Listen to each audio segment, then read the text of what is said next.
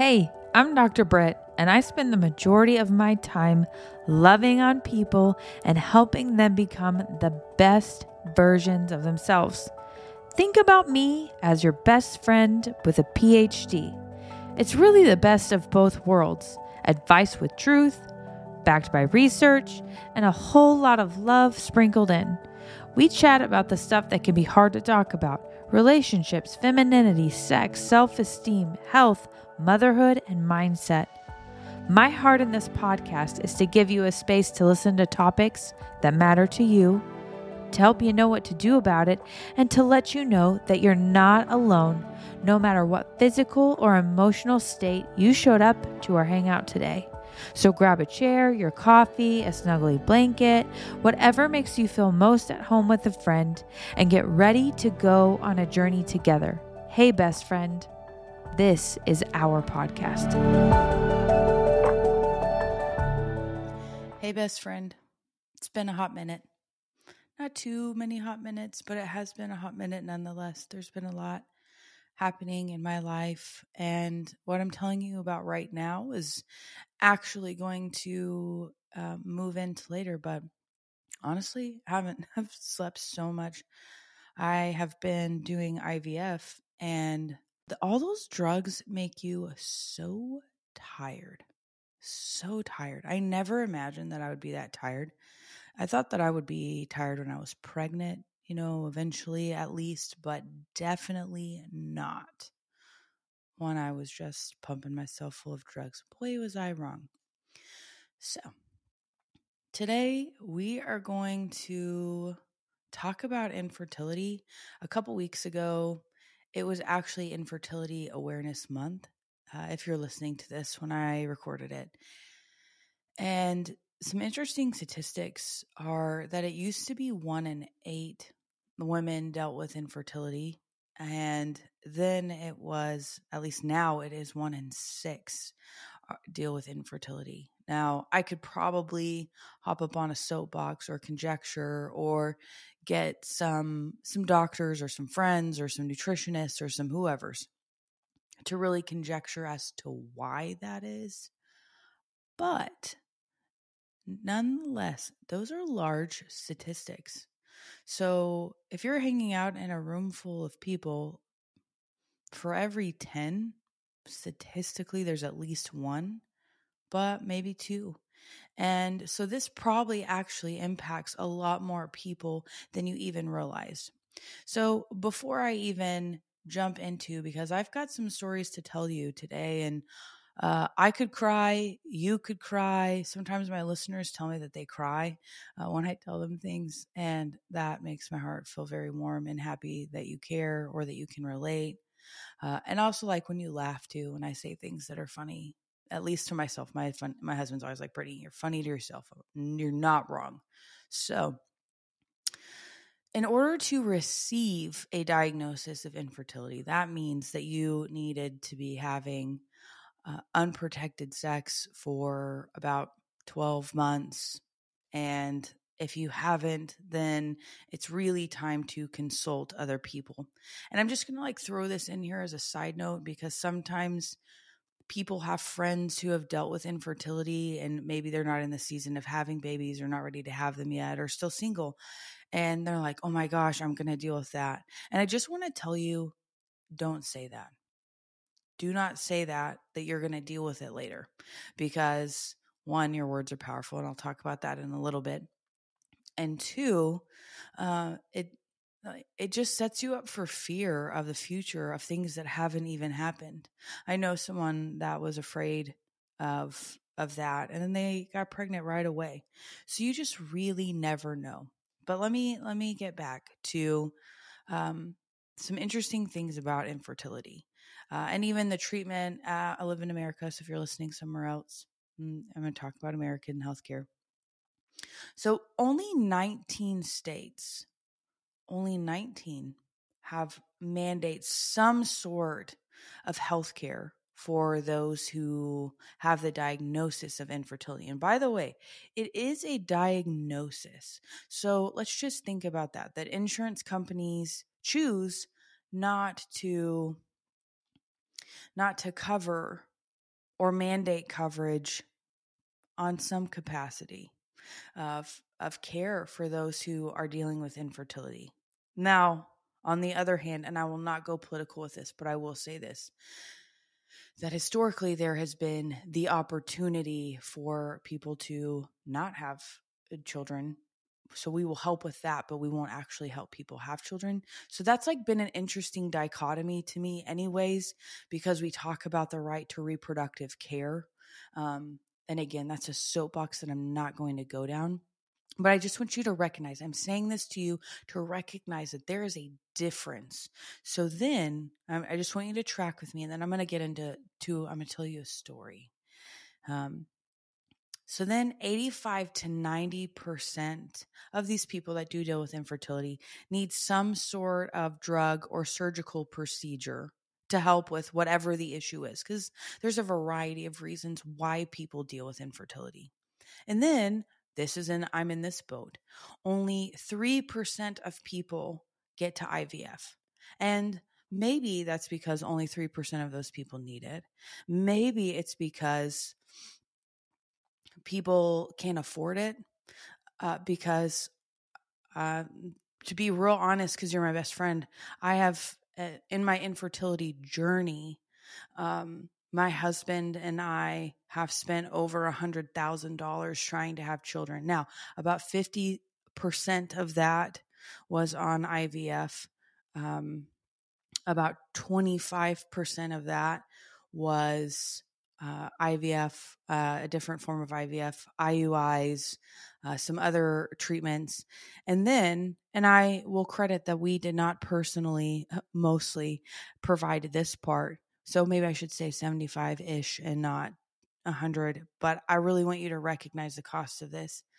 That we had people in our life, which was amazing, that believed in me and Josh, believed that we would make for great parents. And so, um, they give they gave about 25,000 collectively all these different people towards us uh, adopting our daughter which is amazing and I'll talk about that in a little bit although that is not the focus of this this topic. So I just want you to really recognize that if you do not have insurance it is out out of the realm for a lot of people and Josh and I busted our butts to make it happen because I'm getting older I'm 35. I turned 36 in a couple of months. And by the way, just to like add insult to injury, um, and y'all, I want you to know that I'm not saying this with like a bunch of offense in my heart, although this is an offensive statement.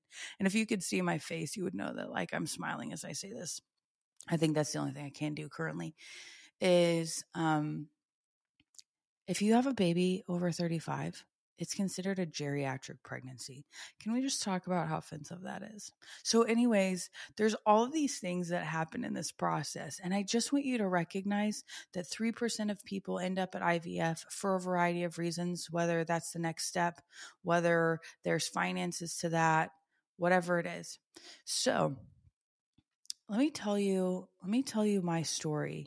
And I am in I'm in the midst of my story as I tell you this story. So I don't know. I've I don't know what emotions might come up. Uh, they could surprise me or not. We'll see. So recently, well, let me recently let me go back, y'all. I'm recording this in the morning. I'm being really real with you. I'm recording this in the morning because I've just been so tired lately. I get to the nighttime and I am like I can't record my podcast right now. So when Josh and I got married, which I was 27. That's right, 26. Yeah, I was 26, turning 27. We knew that we wanted to have a really big family. I've always wanted a really big family. I nannied for five kids for a while, and I was like, oh, five kids would be amazing. Maybe that's too much till four. like, what difference does it make at that point, honestly? So uh, we got married in June and we started trying to have children in November. And we were super poor. If you ever hear us talk about that season, we were so poor, but we knew that we wanted to have a family. That's what we knew. Deep, deep, deep in in our discussions and our hearts. And I knew that Josh would be an absolute amazing daddy. And in my own heart, I have always loved children. Wanted to have, like I said, I wanted to have a bunch, and I felt like I would be a really great mama. So a year rolled around and we saw an infertility doctor.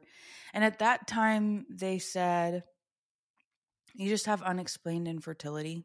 We don't know why. That's the unexplained part. We don't know why. And uh, that is the really, that's like, it's so confusing, especially to somebody like me who is like, Give me an answer. Why can I not get pregnant? I'm doing the thing.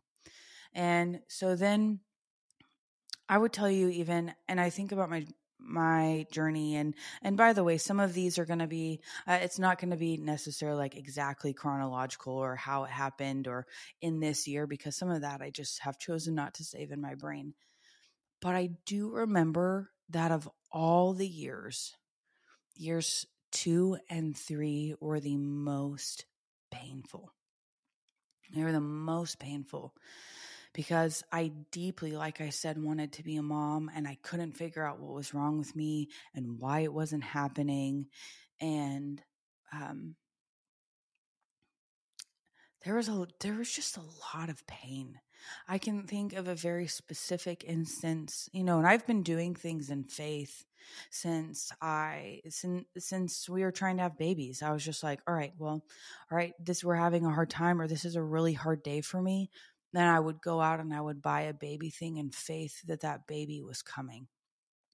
And one time we were at Costco and I bought this giant lamb. And I wish I wish I had a picture of it. I, I don't think I do. Maybe it's saved in my phone somewhere. But I bought this giant lamb and uh, it was in our guest bedroom and I had this giant lamb in there. And I was just curled up sobbing like again you know the you know the gro- the sobbing where like your nose is crying too and you're snotting absolutely everywhere and it is so gross that's what was happening to me i was crying out of my nose just crying to god asking questions wondering why trying, you know, trying to find answers, but like just like you can't breathe. You're just crying so hard and mm. asking, asking God to see you, asking God to see you. And that has been a hard road in and of itself because I know God sees me. I know God answers prayers. And why hasn't He, why hasn't He answered my prayer? Well, God has answered my prayer in in some kind of way. So, um, in in the process, and the next, so from visiting an infertility doctor to about four years in, give or take, Josh and I did multiple IUIs, and those are called uh, intrauterine insemination. Literally take some drugs they take josh's semen and they inject it in and they help they let those little semen find their way those little spermies find their way to the egg. But they've given you a bunch of drugs to help your eggs grow well. Anyways we did about four of those. I think one of them worked and when I say one of them worked, one of them resulted in a pregnancy, I saw those beautiful lines uh, those beautiful, coveted pink lines. Like if you've never struggled with infertility, you have no idea. I, you get, I'm sure that you get excited. But if you've never struggled with infertility, you don't know what it means to see those those lines. Y'all, in in my history, this is like sort of embarrassing for me to say, but I'm to say it anyways. I've probably peed on over a thousand pregnancy tests. Uh, at least because saying, all right, this is it, this is the month, it's happening, I know it's in there. So, anyways, uh, we finally we finally did it, and then shortly after that, I was six and a half weeks pregnant. Right before we should be able to hear the heartbeat, I had a miscarriage, and it wrecked me it wrecked me. I was like, oh my goodness. It, you know, you think all this time, and, and we're years in at this point, all this time, it finally happened, and then we lost it. And that was horrific. That was that was a horrific time. One I would not want to relive. Uh, just in my own mindset and the things that I was dealing with, it was just painful. Suffering is painful because we ask ourselves why and we don't know the answers to why. So, after that, uh, about a year or so, Josh and I did, we went to Mexico because we were poor. We were so poor. It was fine though. We wanted to grow our family. And so we went to Mexico. Don't worry, it was safe. Anybody that's listening that's like, I can't believe you did that. It was safe. It was, you know, a relatively safe area. I had a driver. If I was ever by myself, there was a driver from the clinic. Anybody that's freaking out. Um, so we did the process and things were going well, but also my eggs were struggling to grow. This has been an age old problem for me where doctors, because I have PCOS, are like terrified that I will make way too many babies.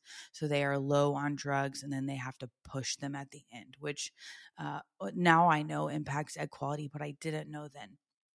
So, and by the way, I was in a Facebook group. I'd seen like a bazillion different doctors uh, get uh, help this uh, help people get pregnant. So I was like, cool, this is it's gonna work. Anyways, lo and behold, we did retrieve about ten eggs, eight fertilized, none made it. Absolutely none. None made it. And that means that the embryos arrested along the way. They stopped growing. They really weren't good quality. And I was devastated. Now, my doctor had a plan. He had already he knew what we would do next time and I was actually on my way to Mexico to do IVF a second time. When I felt Holy Spirit and and if, you know, you don't align with that, that's that's just going to be my language um, but you may say intuition or whatever but for me that is truly holy spirit i felt the holy spirit tell me um, that I can't go, that it wasn't the time. And I'm on my way. I'm driving to the to um, the clinic from Dallas, and I turn around and I turn around and I, I well I call Josh and I just tell him I can't go and why, and I turn around and I come home and. Uh, that was and so something happened in July. That was in August, and I not long after that, I was like, okay, it's time for us to adopt. Josh and I had always talked about adopting. Now, we thought that we would adopt after biological babies. That's just how we thought it would go down. But, you know, my plans never seem to go according to plan. I don't know if anybody else can relate with that, but mine never seemed to go according to plan. So, uh, I reached out to a friend because we decided it was time to adopt, and she worked at a local agency. And I was just asking questions, and uh, I felt like we needed to to move quickly, but they didn't have. They were done with their fall. Uh, they were done with their fall orientations, and their next one wasn't going to be until the spring. And I was like, okay, well, I definitely want to go through an ethical agency, and I know I can trust this place and blah blah blah. Well, not that I think a week or two after, my friend calls me and says, "Hey, Brittany, uh, something wild happened where all of you know all of our waiting parents essentially got snatched up. We had kind of an influx of of wait mamas um, coming in looking for families. So we're having to do sort of an emergency, essentially." Um, orientation to make to fill our families back up okay.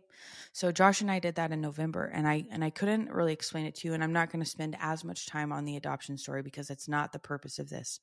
But i felt like it was fast. I felt like we we needed to do whatever it was fast. I just kept saying i don't know why. I can't explain it. I just know that we need to finish our stuff as quickly as possible. And for most people it takes them six months to do the home study process to read all the books to do all the paperwork. Like it's very entailed. We did it in two months we crazy town, okay? If you haven't figured it out about me, when I want something, I go after it. Which, by the way, I encourage you in life. Life is too short to just sit on your bum and hope something is going to happen for you. That's part of why I'm doing IVF now, is because I believe that we have the technology, we have the resources, we have the things that we can say, okay, I'm pursuing that. Anyways, back to my story. So we home study approved in uh, January. Same same breath, or yeah, end of January, beginning of February, because we did our home study in January. Uh, completed it. So, uh, in the same breath that they told us we were approved, they also told us that they had a mama that was going. They were going to show our profile book to in the same week. In the same week, that mama said that she did not want to meet any other families. She only wanted to meet us. Then she found me on Facebook. This is a crazy story. I need to actually just do a podcast, probably on adoption, and have my friend on it. But, anyways, so she reached out to me. Lo and behold, we now have a daughter. So I, uh, there's this story is magical. I will tell this story on my podcast. The story is magical. Um, for us, I, I know that there's a lot of pain that comes for uh, first mamas, birth mamas. And so, anyways, that side note. So, I'm going to come back to that story later, but that having the adoption is a part of our infertility journey.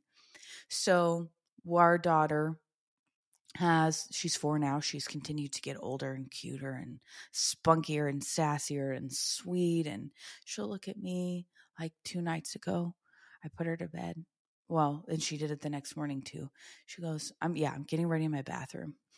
And she's sitting on the couch in my bedroom and she goes, Mama. And I'm like, Yes, baby. And she goes, I got to tell you something. So I walk out of my bathroom and I'm standing, or my bed's in between. She's sitting in the couch and she goes, Who made you my special mama? That's what she says to me. I'm like, Hmm, God. She's like, That's right. God made you my special mama. So if that isn't a really special girl, y'all, I don't know. I don't I don't even know. So back to the infertility journey. I have it just wasn't the right time. I have a bunch of student loans. We had some things going on in our life and it just wasn't it was honestly just wasn't the right time and so Josh and I can and COVID.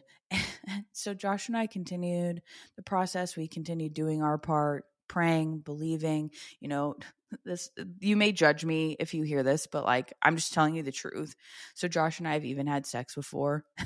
and, and I was like, all right, put your hands on my belly, pray, like pray, um, because we're believing. And and by the way, I, I, this is a part of the process that I haven't talked about, and I'm I'm only going to really cover it very briefly. But during the process, too, people can really begin to feel uninterested in sex, like their their bodies are just for one purpose and um, or you just want you just want me for this one reason and i know guys feel like that often a lot. And so as women if you're dealing with this you need to be really aware of that. If you have friends that are dealing with this love on them check on them ask them ask them how their sex life is because it can really take a toll. And it did on me and josh especially in the beginning. We really had to fight uh, praise Lord, it's not like that anymore, but we really had to fight for that. We had to fight to not lose the the the romance, the excitement, the good part of our marriage in that way anyways that that great part and so but there were times when he would just lay his hands on my belly and just go okay like let's pray let's pray let's believe like and it was always in faith just praying in faith that it would happen so anyways finally we get to this place. Uh, we actually plan to do IVF.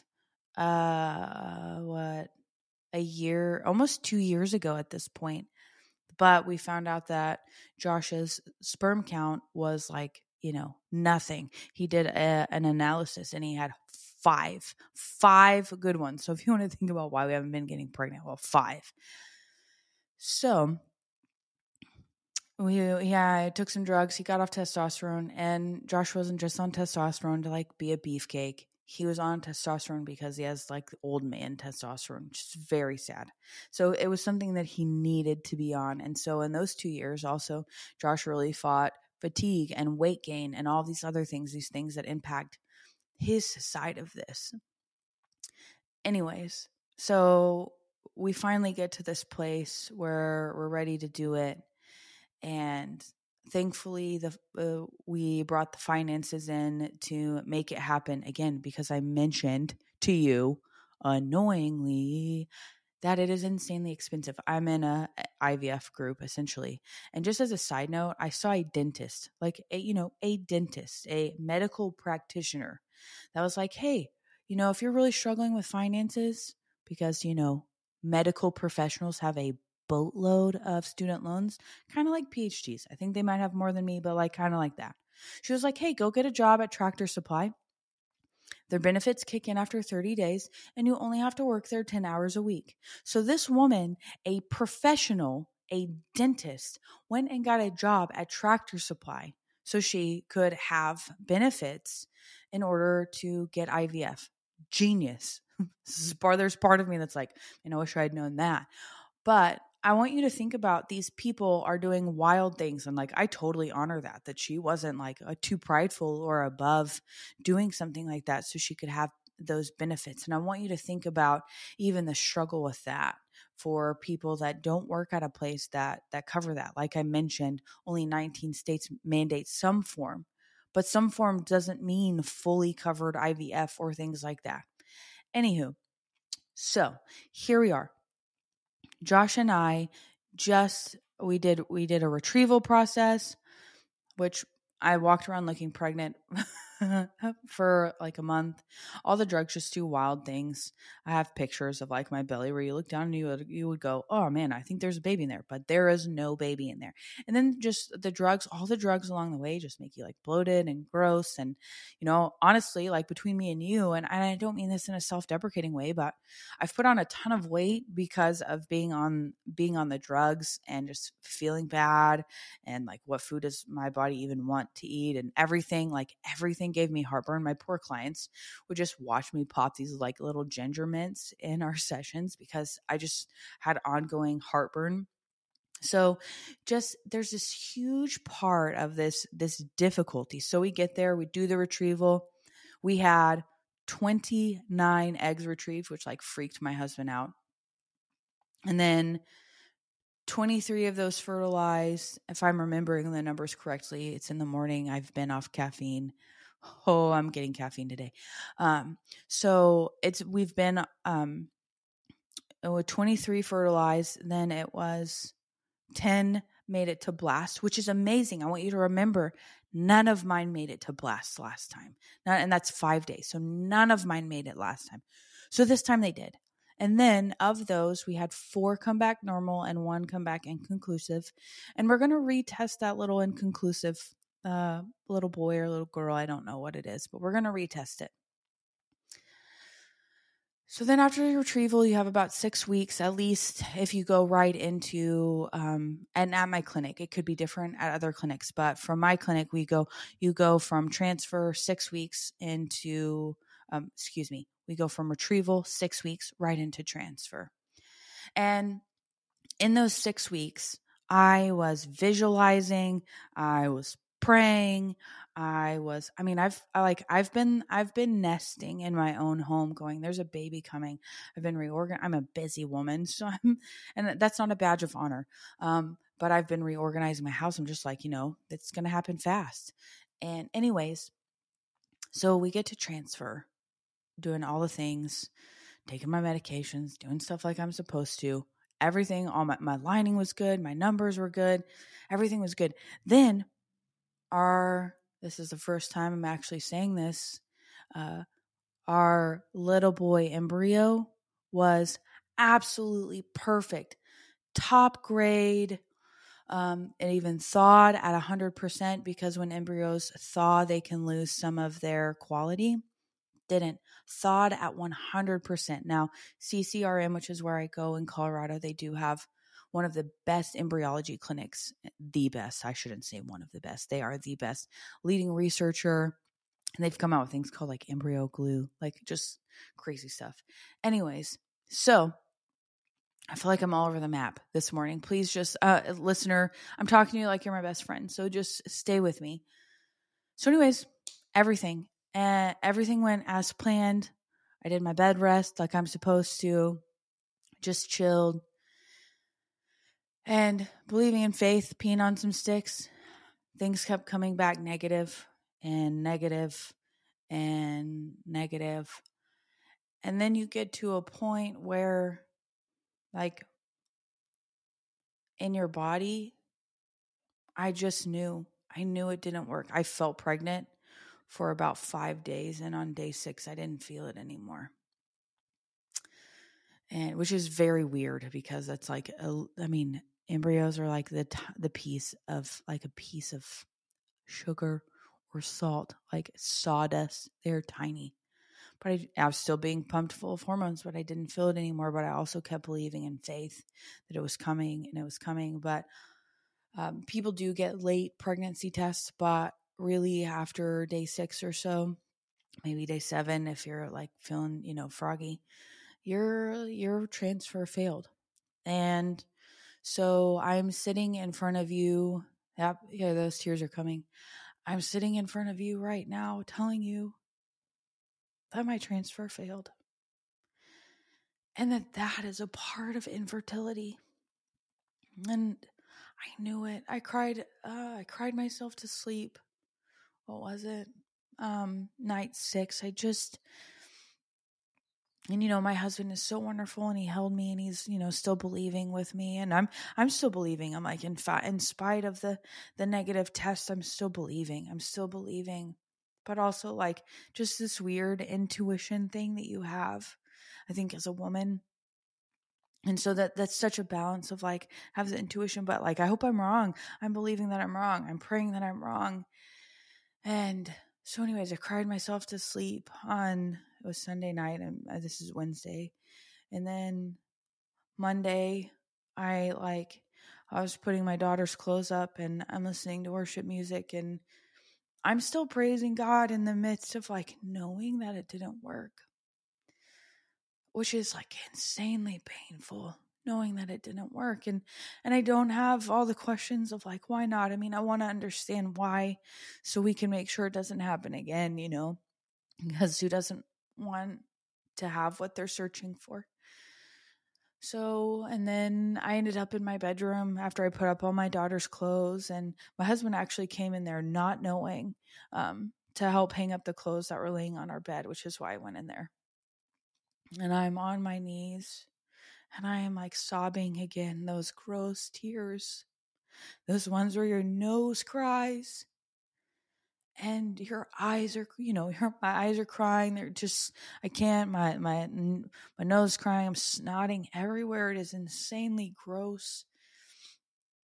And he, he just holds me and I'm like singing worship song. I'm like, this might not connect with you if you don't, if you're not a Christian or you don't believe in God. Like that might, this might not connect with you, but I hope that you can hear the pain. I hope you can hear the pain and recognize at least, like, see that, that know that people that deal with this feel that level of pain. And so I'm just crying and snotting and he's just holding me and i can barely sing the words because i'm i'm still affirming honestly the goodness of my god in the midst of things that i don't understand. Because i don't understand this. I i don't i wish i did. I wish that i could tell you that i knew god's plan but i i don't and so in the midst of that. And by the way, could some sort of a, I go get my beta test today, which I this is going to seem dramatic. Beta is just a blood test that that um, doctors do to confirm because they want to make sure that um, your numbers are doubling how they're supposed to. And regardless of negative tests, you still go get a beta. So I go get my beta today. And this is going to sound dramatic, but this is what I said to my husband. I told him that I was like, I feel like I'm um, going to the coroner's office to confirm that somebody that I already know is dead is dead. Like that's how it feels to me. Whew. Best friend, you're getting the real best friend version of me today. There is pain that comes with infertility. And by the way, if you've ever wanted anything, if you've ever believed for anything and it hasn't happened yet, you feel probably that level of pain. You feel that level of pain. So my transfer failed. And at this current moment, I don't know. We have more. Uh, we have more little embryos, so we're definitely going to we're going to try again. And I don't know when, and I don't know if things are going to change or my protocol or my process or whatever that is. I I don't know any of those answers. I do know we're going to try again of course we're going to try again. We're going to use all of them anyways. I just don't know when. And so I sit here in front of you with you saying, I know some of you have felt deep pain in your life. And if you have friends that are dealing with infertility, I want you to know that this is a part of that deep pain. And I I sat with clients who are believing for things and I said, this is this is important for you. I'm not this is important for you. You have to believe like it's going to happen. I said logically, I know. I know that the transfer could fail. I know logically that that is that is an option. But I refuse to consider that as an option. Now then what does that mean? That means that if it fails, that the pain is going to be a lot deeper because I allowed myself to have hope. I allowed myself to have faith. I allowed myself to speak into it like it was already happening. He had a, he has a name. I allowed myself to speak into it like it was happening already. And I don't regret that. I don't regret that because I believe that your mind is powerful. I believe that our words are powerful. And that's exactly what I'm supposed to do. But people don't do those things because they're terrified of the pain. I am not dying. I will not die. And no matter what you're going through, you will not die either. You will not die either. Uh, and, and I go, and my brain goes, yeah, Brittany, somebody could be facing fatal illness.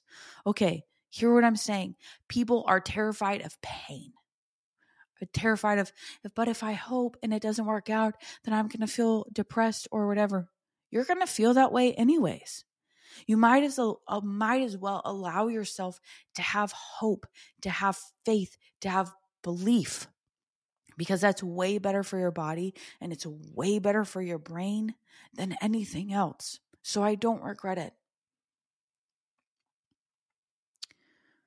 So I hope that you hear in me.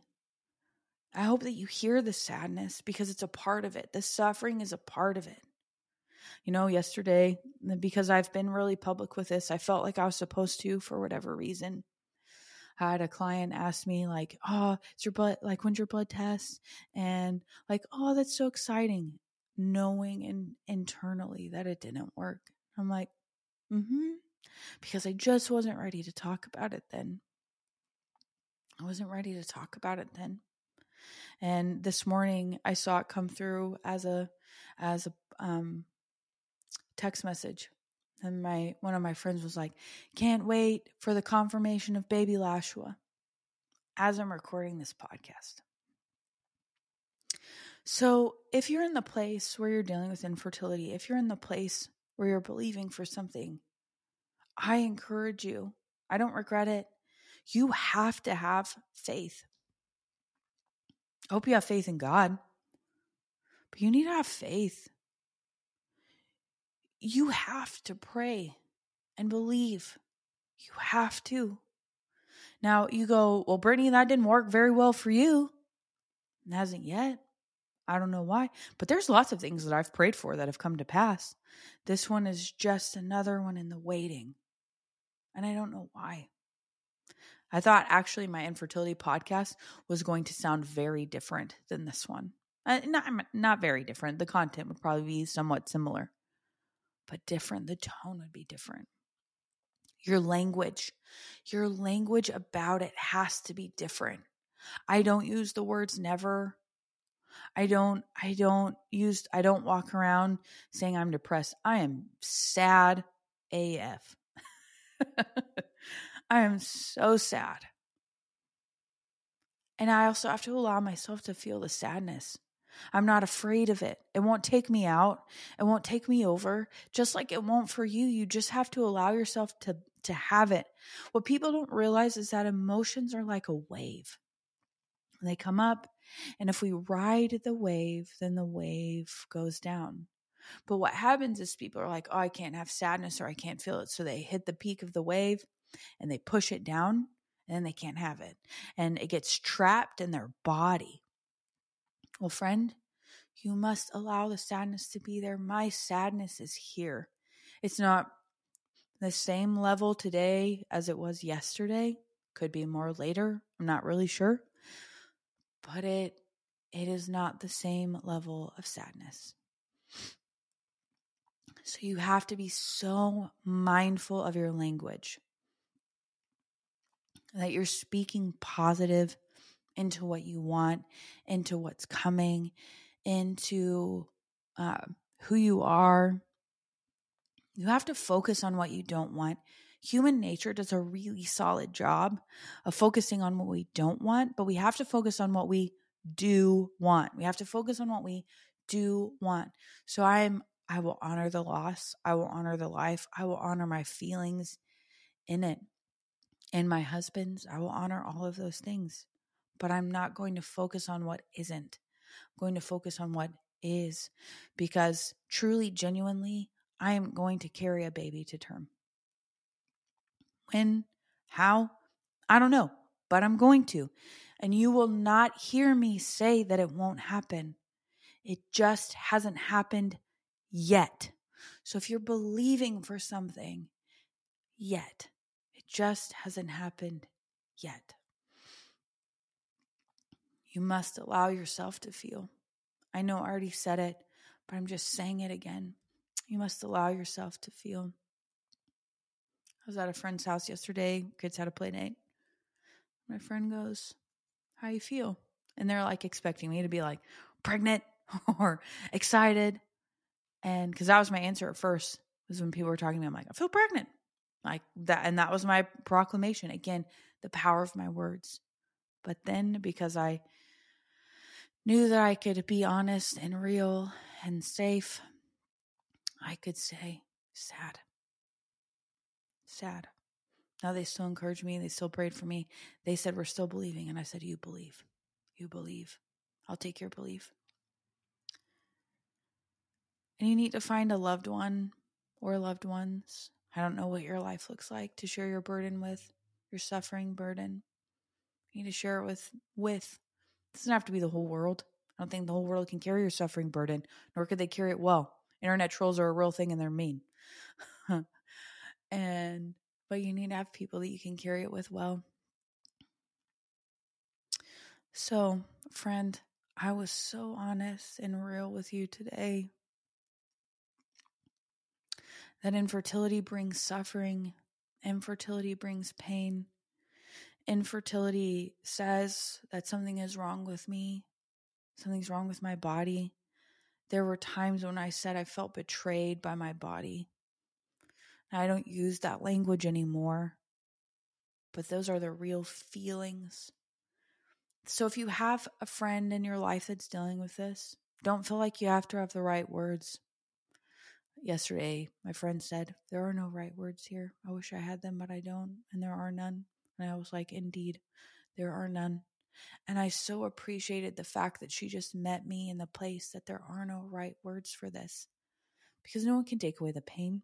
It's not anybody's job. It's no one's responsibility. It's not your responsibility to take away your friend's pain or your family member's pain. It's just your job to be with. And my friends that have the ability to just be with are the ones that I most appreciate because they're not trying to fix it.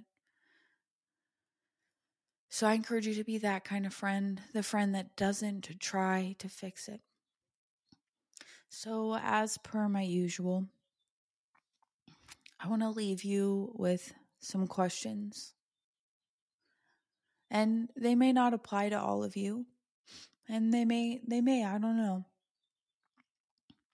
What thing in your life that's causing suffering do you need to change your language over? What thing in your life that's causing suffering do you need to change your language over? How can you begin to focus on what you want, not what you don't? What do you need to allow yourself to feel that you've blocked the feeling on? And who can you share your suffering with? And five, this is not a question, but if you have a friend dealing with with suffering today in some way, this podcast is particularly about infertility. send them some love. Send them some love. Hug them. Pray for them. Encourage them. I don't know. Send them some Tiff's Treats. Whatever. That was a non paid advertisement. I'm funny to myself. So, friends, thanks for being with me today. Thanks for allowing me to be real. Um, that was my commitment on this podcast was that I was going to be real. I was going to talk to you like you're my friend. You're truly my best friend, and I want you to feel that. So, until next time, and by the way, next episode will be coming out next Tuesday, so it'll be really soon. It's going to be a Mother's Day episode with my mom, and I'm really excited about that because she's an amazing woman. So, until next Tuesday, I'll see you later. Hey, best friend, newsflash I want to know you. And in order for me to know you, you have to come find me on Facebook and Instagram. I want to connect with you. I want to know what's happening in your life, how these podcasts are connecting with who you are as a person. I want to hear about some of the pain points and things that you're struggling with. It honestly helps me know what it is that you need to hear from me on these podcasts, and it helps me connect with you even more. You're so important to me. What's going on with you is important to me, even though we may be far away or miles away. It, we sort of just feel like a big family to me. And by the way, if you would like more of a personal touch, go find me on YouTube. You can actually watch these, watch me with my guests. So it's like you're there in, in an even bigger way. So I want to know you. Moral of the story come find me.